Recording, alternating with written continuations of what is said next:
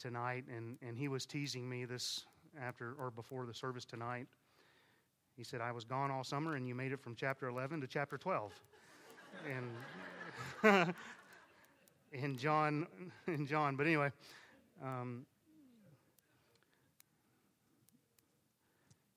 I hope you're enjoying that study, even though it. I'm pretty sure this October will be three years we've been in that um, in that study, and now I just marvel. I used to I used to look at preacher and go, man, how in the world can you preach for 36 years in one place and not repeat stuff? And now I'm like, how in the world can you ever get to it all? There is so much in the Word of God. Well, the intent of our current Sunday night series is to make application from the children of Israel crossing over Jordan River and into the promised land as they surpassed 40 years. And I don't know what happened here, but we're going to pray. Ken, can you start that, brother? Uh, start praying for that. And uh, if I don't hear that click on, we're going to have a, one of those fainting revivals. And so you said something about getting Pentecostal, and so that's what we'll do. Um, and so, anyway, we're trying to make application, or I'm trying to make application, I guess, of Israel crossing over the Jordan River into the promised land after 40 years and, and how that relates to us surpassing 40 years as a church. As a reminder, our theme this year is from Deuteronomy 2 7, um, hanging on the walls back there. That's getting slain in the spirit, sister. Amen. If you're visiting with us, Sunday nights are always just wacky. Um, Deuteronomy 2 7, these 40 years the Lord thy God hath been with thee, thou hast lacked nothing.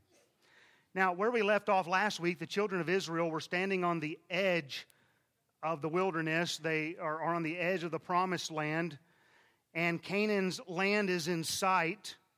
They're just about to go in. And remember, it's been over 400 years since the promise was given to Abram that they would pass over into this land. It has been 40 years since they had been in the wilderness. And after all of that time, two and a half tribes decide to stay on the east side of Jordan. But that isn't what God had in store for them for their inheritance. And I need to clarify something I said last week uh, I made mention of how, God, how God's promised land did not include the east side of Jordan, and that's pretty misleading because um, the, the misuse of terms between inheritance and promised land, I was just kind of grouping those all together. Canaan land, where God was leading them to, was the place of their inheritance. The Bible's clear. And it's true that was on the west side of the Jordan River. Their initial inheritance wasn't to be on the east side. However, when you look at the land size that God promised Abram, it would go all the way to the river Euphrates, uh, to the Mediterranean sea, Mediterranean sea. And so the land was actually much larger. Anyway, I caught that as I was going uh, over my, my notes, and I didn't know if anybody else caught that, but I wanted to clear that up. And usually, when I try to clear something up, I probably make it what you understood and made it more complicated. And um, you're supposed to know exactly what I mean when I say it. And so, um, I'll just leave it at that. Now, God desires for all his children to be brought all the way into the promised land where we all can enjoy his full blessings. Good is the enemy of best. And the tribes of Reuben and Gad and the half tribe of Manasseh chose what they saw was good over what God had for them the best.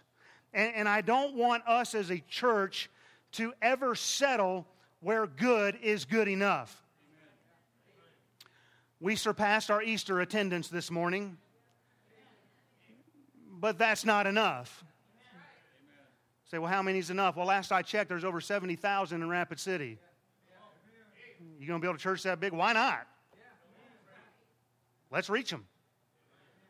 Amen. Well, anyway, um, I don't want some of you to run out of here scared, so uh, we'll just get back here. But don't settle for what's good enough. Um, this isn't all that God has for us right here. Let's not grow content with the blessings we already have because we are very blessed. Re- remember that in the land there was going to be rest, safety, and joy. And don't you know that the two and a half tribes that stayed on the east side were the first ones that were taken captive? because they had forfeited their safety by not going in where God had them to be. And so, we as a church, we must cross over. Uh, don't be content, but let's go in and get God's best. Amen. I don't want it to say, be said of us one day that we decided to stay in the wilderness. I hope that everyone here will join as we seek to cross over into God's best. Now, for tonight, Joshua chapter 1. Let's we finally got to the book of Joshua in this series. Let's let's read verses 1 through 9.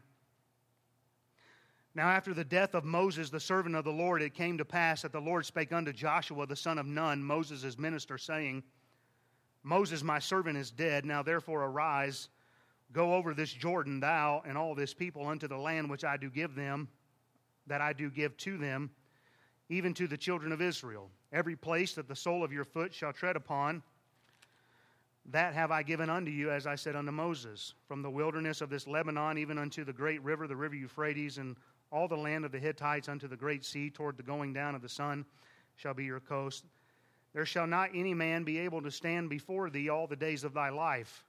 As I was with Moses, so will I be with thee. I will not fail thee nor forsake thee. Be strong and of a good courage, for unto this people shalt thou divide for an inheritance the land which I swear unto their fathers to give them. Only be thou strong and very courageous, that thou mayest observe to do according to all the law which Moses my servant commanded thee. Turn not from it to the right hand or to the left, that thou mayest prosper whithersoever thou goest. This book of the law shall not depart out of thy mouth, but thou shalt meditate therein day and night, that thou mayest observe to do according to all that is written therein. For then thou shalt make thy way prosperous, and then thou shalt have good success. Have not I commanded thee, be strong and of a good courage? Be not afraid, neither be thou dismayed, for the Lord thy God is with thee whithersoever thou goest. Now, I foresee us returning to these set of verses in the future because there's just so much here. But the message I want to concentrate on tonight is this idea of being strong and of a good courage. The, the message to be strong and of a good courage, it actually begins back in Deuteronomy chapter 31. Moses told Israel in Deuteronomy chapter 31 and verse 6 um, he, he said to them, Be strong and of a good courage. Fear not, nor be afraid of them, for the Lord thy God, he it is that doth go with, that doth go with thee. He will not fail thee, nor forsake thee. And then Moses specifically says to Joshua in the sight of all Israel in verse 7 there, and Moses called unto Joshua and said unto him in the sight of all Israel, Be strong and of a good courage for thou must go with this people unto the land which the Lord hath sworn unto their fathers to give them, and thou shalt cause them to inherit it. And then in verse 23, we read again of Moses telling Joshua, and he gave Joshua the son of Nun a charge and said, Be strong and of a good courage, for thou shalt bring the children of Israel into the land which I swear unto them, and I will be with thee. And then we get to the book of Joshua, chapter 1 here, Moses has passed off the scene. And God then says to Joshua in verse 6, Be strong and of a good courage.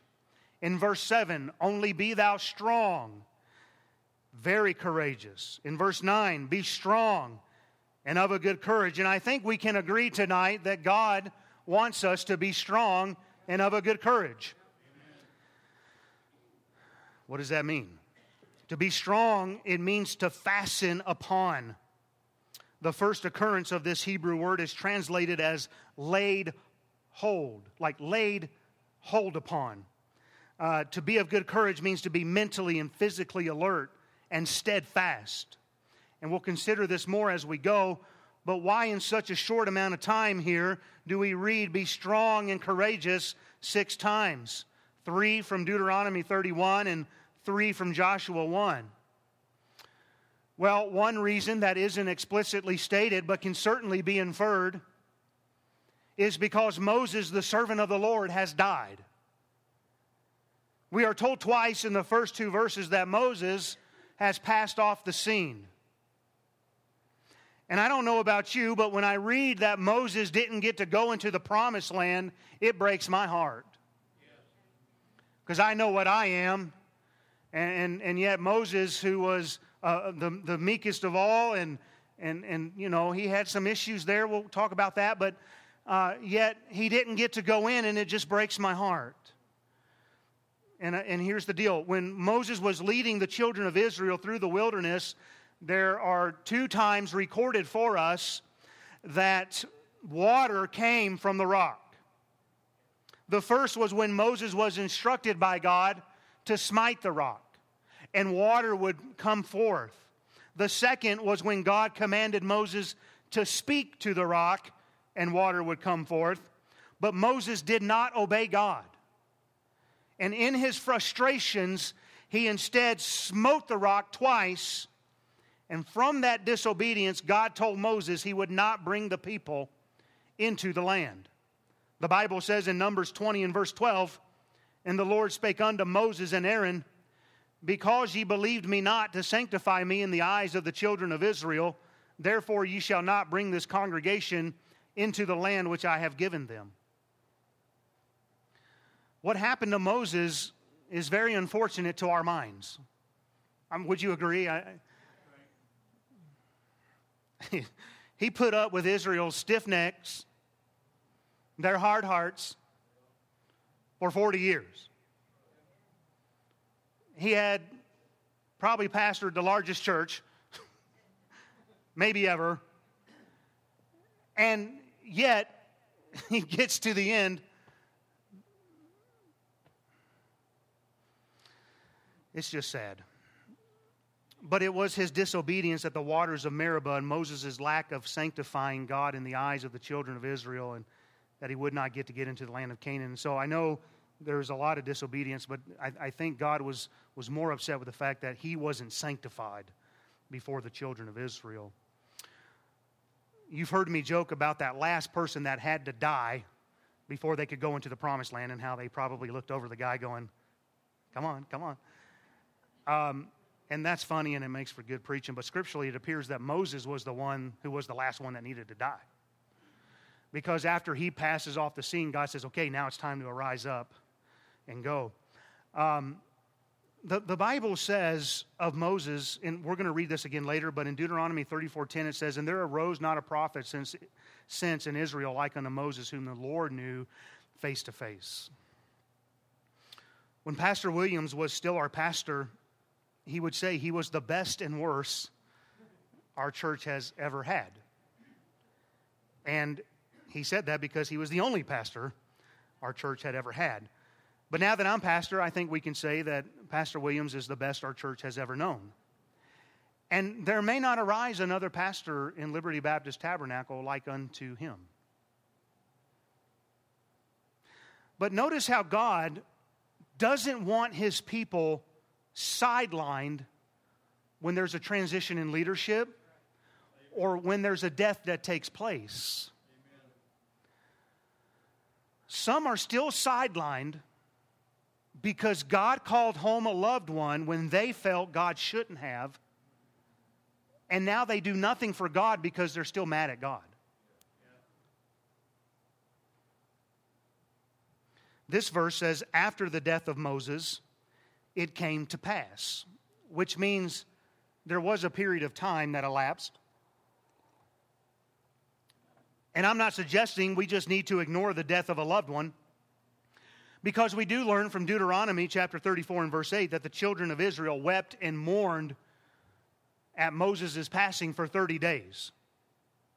And it's my personal opinion that it came to pass after those 30 days of mourning that God spoke to Joshua to get the people up, it's time to go. And so I don't think, what I'm trying to say is it's okay to mourn, it's okay to grieve.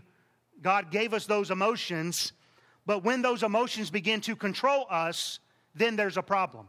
When those emotions begin to keep us from walking with God, it's an issue. And so we've just got to be careful to keep all of this in check. And I personally don't believe it was long after those 30 days that God said to Joshua, Get together, we're, we're about to do this. And so um, they, they, it was at least 30 days, I think, uh, there's nothing wrong for weeping and mourning for a season, but at some point, God's going to tell his people, you need to get your act together and you need to go forward. I think we've done that pretty well here through our transition, but uh, some people really struggle with that. So, why the admonition to be strong and courageous? Because Moses, the servant of the Lord, has died. Israel no longer had the man who led them for the last 40 years. This was the man who was sent of God to go down into Egypt to stand before Pharaoh and say, Let my people go. This was the man who would lead them out with God leading the way. This was the man who stood at the Red Sea, hemmed in on, hemmed in on every side, and Egyptian army right behind them, and he takes the rod and he stretches out his hand over the Red Sea, and God parts the Red Sea in two. And they walked across on dry ground. This was the man who was called by God to go up to Mount Sinai and receive the law of God. This was the man who interceded on their behalf when God was ready to destroy them. This was the man who judged all of the hard issues that came up within the camp. In Hebrews 11, God says of Moses in verses 24 through 29 By faith, Moses, when he was come to years, refused to be called the son of Pharaoh's daughter, choosing rather to suffer affliction with the people of God than to enjoy the pleasure of sin for a season, esteeming the reproach of Christ greater riches than the treasure in Egypt. For he had respect unto the recompense of the reward. By faith, he forsook Egypt, not fearing the wrath of the king for he endured, not as seeing him, uh, excuse me, as seeing him who is invisible. Through faith he kept the Passover and the sprinkling of blood, lest he that destroyed the firstborn should touch them. By faith they passed through the Red Sea as by dry land, which the Egyptians, assaying to go, were drowned. I already read parts of this, but over in Deuteronomy 34, verses 10 through 12, God said of Moses, There arose not a prophet since in Israel like unto Moses, whom the Lord knew face to face and all the signs and the wonders which the Lord sent him to do in the land of Egypt to Pharaoh and to all his servants and to all his land, and in all that mighty uh, hand and in all that great terror which Moses showed in the sight of all Israel. This was their leader. You with me? Th- this was the man that God had sent to do all of this through, and now he's dead. And so God looks at Joshua and he says, You need to be strong and of a good courage. Now, it's a blessing from God to have good men of God. Isn't that right? But it's a curse when we put our trust in them. Because people will die, men will fail, men will disappoint us, and Moses did die. Moses did have lapses, lapses of faith and judgment, and he disappointed some. And I hope you can tell, don't put your faith in me. Were you here this morning? I make dumb mistakes. I get in the flesh. I have made a concerted effort to be more pastorly. Now, what's funny about that is just the other day I was thinking, Lord, I'm, i really feel like I'm doing better. and that's a true story. I was like, Lord, I, I, appreciate it. And it's like, it's like this morning I go and blow it, and God's saying, Well, uh, don't get so prideful about you being pastorly. Now, I've asked for forgiveness, and, and the family's been very gracious to me. But I would ask the church to forgive me too because it's distracting. But I want to say this thank you for your patience with me as I grow in this role. Um, um, I'm really just a doofus from Georgia that, uh, but anyway, here I am. But I'm just saying this mankind will disappoint you. And I've been around enough preachers to know what they say when they hit their thumb with a hammer, when they get a bird's nest on their fishing reel. You know what I'm saying? Man will disappoint you.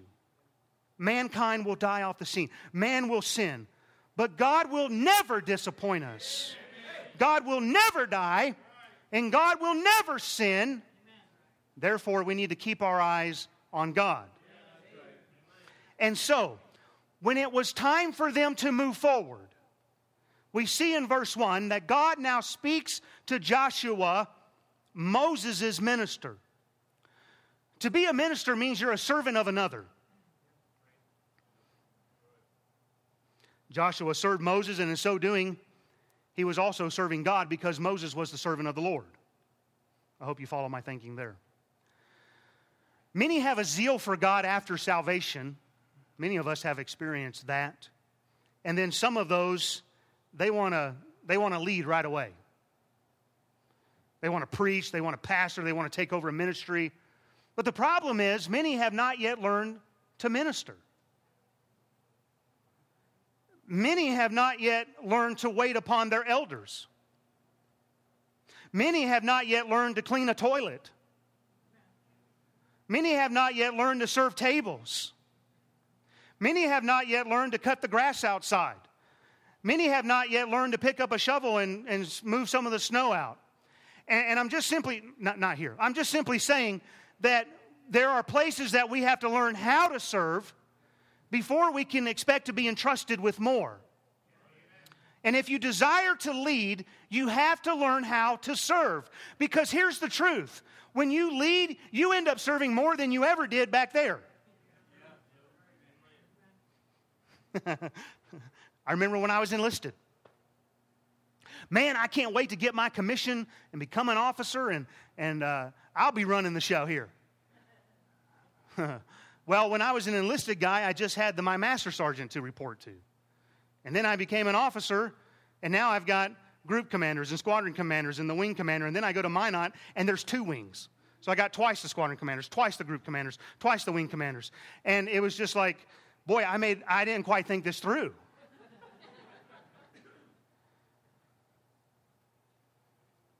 now, not to get into all this, but if you'll research Joshua's life in the days of Moses, you'll find him to always be in obedience. He was always in obedience to God and God's man. This is part of the reason why Joshua was the one that God selected as Moses' successor. So God now speaks to Joshua, and I want you to take this in a good sense. God is going to direct Joshua's attention off of Moses and to God. And I'm not saying that Joshua had an issue with it. The Bible doesn't say that. But God still encourages Joshua, who had lost, he had just lost his earthly leader, the man that he had served. And, and God's going to come along, and he, here in this chapter we just read, or these verses, he's going to get Joshua to focus his attention not on Moses, but on his heavenly leader. And I'm probably not using the best choice of words in all of this, but I'm going to say it this way God reminds Joshua of some things to keep him focused upon God in order to be strong and of a good courage. First, we see in verses 2 and 3 that the vision Moses was leading the children of Israel in wasn't Moses' vision, but it was God's. Let's look at those two verses again. It says in verses 2 and 3 Moses, my servant, is dead. Now therefore arise, go over this Jordan, thou and all this people, unto the land which I do give them, even to the children of Israel. Every place that the sole of your foot shall tread upon, that have I given unto you, as I said unto Moses. God is saying, I'm the one who promised the land. I'm the one that gives the land to you. Uh, I'm the one uh, who had this vision. And he says, As I said, unto Moses. Joshua, you're not taking over Moses' vision. Uh, you, are you're, you're, you're going to uh, have this idea that, uh, you know, when we got to be careful that Moses was going to give you the land, but it was mine to give. It wasn't Moses who set the boundaries, it was me. And, and I need you to seize upon, be strong, upon that vision, be steadfast, be of good courage in going after it. And I want to apply this thought real quick to us. It wasn't just Pastor Williams's vision to start a church in Rapid City. It was God's. It wasn't just Pastor Williams's uh, vision to start all the ministries, it was God's. It wasn't just Preacher Williams's vision to acquire a print press and start that ministry, it was God's. Is everybody with me? And, and, and I would ask you this to please pray for me as your pastor that I will have God's vision and not some selfish, self promoting thing that would just lift up pride. But that we would want what God wants for this church. And as we attempt to follow and fulfill the vision of God that He has led us in and is leading us toward, then we, want, we, we must remember that it goes farther than some little saying on the back wall. It goes farther than just some earthly vision, but it's a heavenly vision because it's God's. And, and what I believe we can learn from this is we need to lay hold of the vision that God has given, and we have to be steadfast in that vision, and we have to go get it. Well, I don't know if I like your vision, preacher. Next, we see in verse 5 God saying to Joshua, As I was with Moses, so I will be with thee. I will not fail thee nor forsake thee. It may have entered Joshua's mind at some point. I know how I felt when I took over for a man that had been here for so long. And somewhere in his, his mind, he, he may have thought, How am I going to do what Moses has done for the past 40 years? I've already kind of hinted at. How in the world am I going to come up with a new message every week for the next 36 years? And I don't know what was going through his head. And, and somebody asked me, somebody said this when I, when I became pastor, and they said, uh, Those are some big shoes to fill. And they really are when you look at them. I, they don't even look like they're tied. Amen, preacher. Mine aren't tied either. And, and, and I just said, I can't. I'm not even going to try to fulfill those shoes. We're just going to dip them in bronze and put them on the shelf and say those were the shoes that he walked in. Oh, amen? Because, listen, God has not called us to fill shoes in the sense that we have to mimic the person that God has told us to take over for. We, we don't have to mimic that. Um, God hasn't called us um, to, to just simply try to parrot everything that took place the previous 40 years. But God has called us to walk with Him and to be who God has created us. Moses wasn't great because he was a great man. Moses was great because he walked with a great God.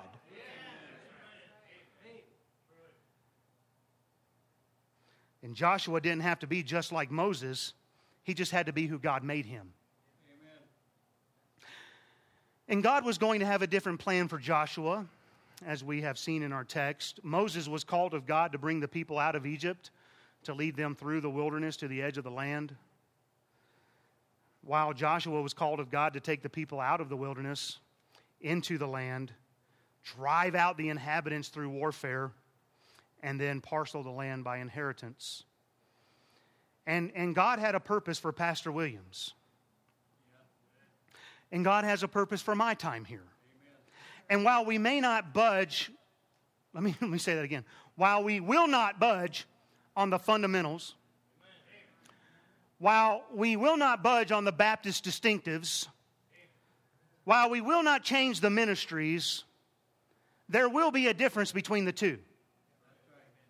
There will be differences in leadership approaches. God gave our preacher a vision, God is giving me a vision, and they aren't the exact same visions. And we may not do things exactly the same way, and somebody said, Yeah, no, no joke. But that's okay, so long as it's God's vision. Now, if I leave the King James Bible,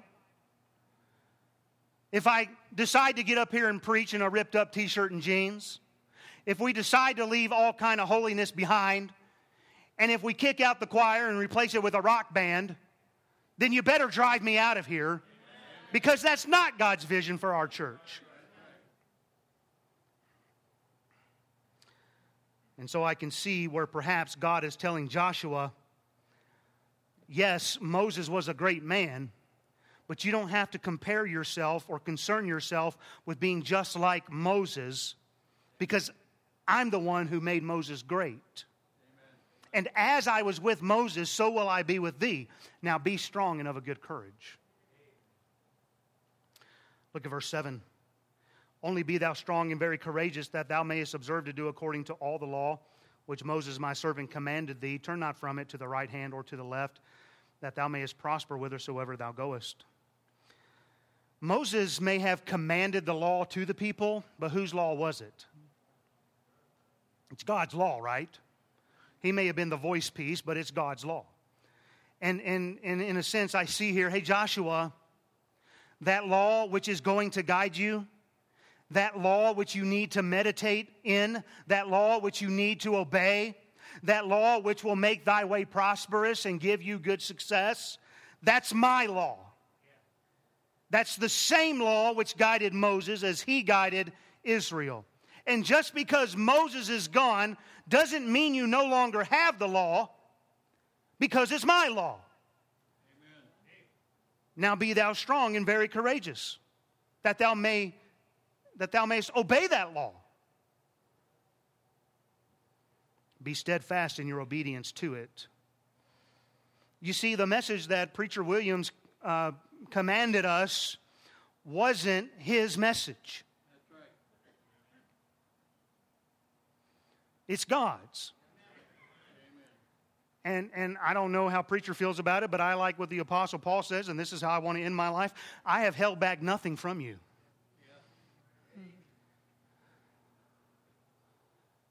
It's God's law. I try my best to say when it's my opinion. Finally, tonight, why did they need to be strong and of a good courage? Notice verse 4, and we'll certainly dig into this more in the future, but from the wilderness and this Lebanon, even unto the great river, the river Euphrates, all the land of the Hittites, and unto the great sea toward the going down of the sun, shall be your coast. Notice here that they were about to enter the land of the Hittites. And we know from other passages that there were a lot of ites.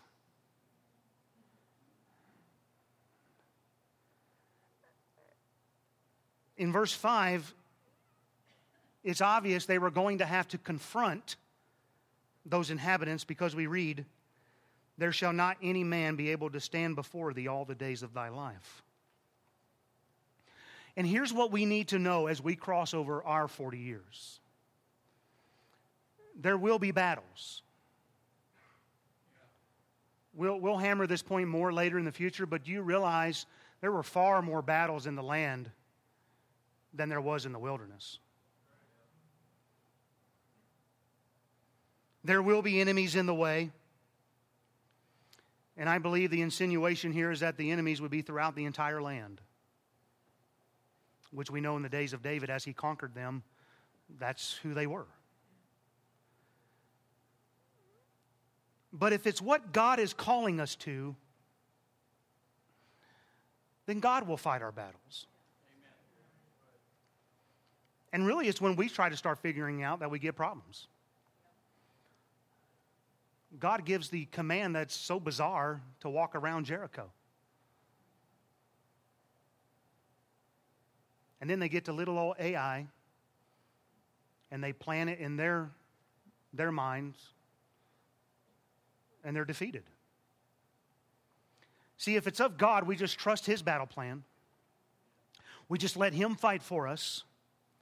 There are enemies on the other side of 40. And as we've been talking about entering into these great blessings, it almost seems kind of contradictory that where all those blessings lie are where all the enemies are.